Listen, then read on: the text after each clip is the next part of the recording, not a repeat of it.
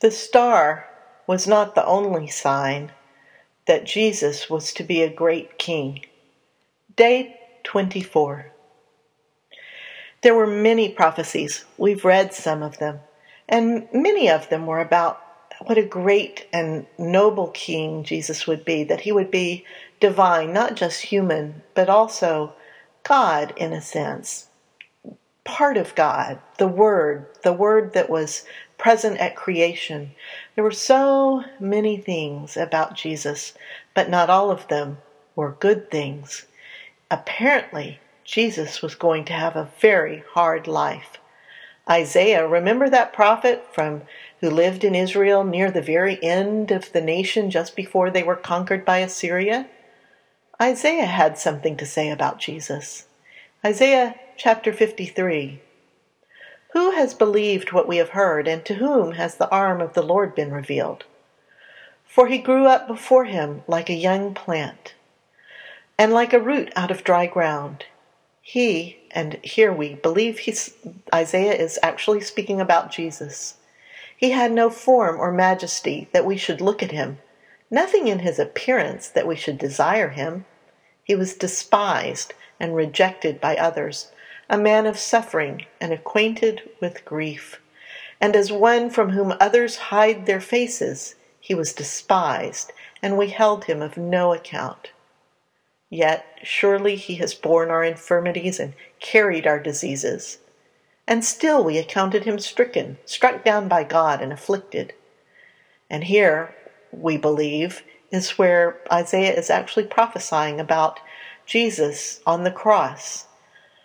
Jesus being fully human and subject to all the diseases that we have and all the suffering that we suffer and Isaiah goes on to say, He was wounded for our sins, crushed for our iniquities.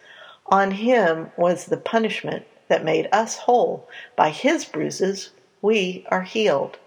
All we like sheep have gone astray. We have all turned to our own way, and the Lord has laid on him the iniquity of us all.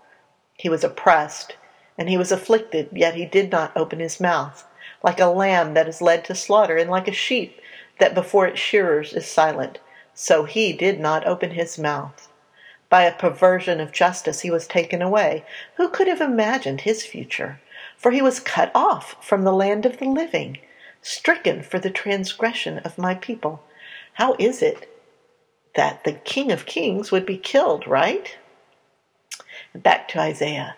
They made his grave with the wicked and his tomb with the rich although he had done no violence, and there was no deceit in his mouth. Yet it was the will of the Lord to crush him with pain. When you make his life an offering for sin, he shall see his offspring, and shall prolong his days, and through him the will of the Lord shall prosper.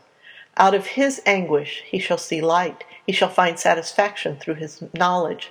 The righteous one, my servant, shall make many righteous, and he shall bear their iniquities.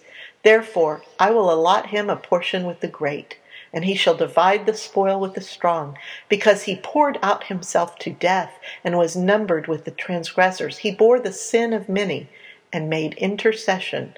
He prayed for the transgressors. This, then, is saying that the Lord Jesus, fully human, suffering, even though he was King of Kings and could have walked away from it all, chose to remain human, chose to allow himself to be killed, chose to take the same punishments we take, chose to suffer the same way we suffer. He could have immediately escaped. He could have gone directly away from all of this, and yet he did not. Jesus chose to be with us in our suffering. Jesus chose the cross.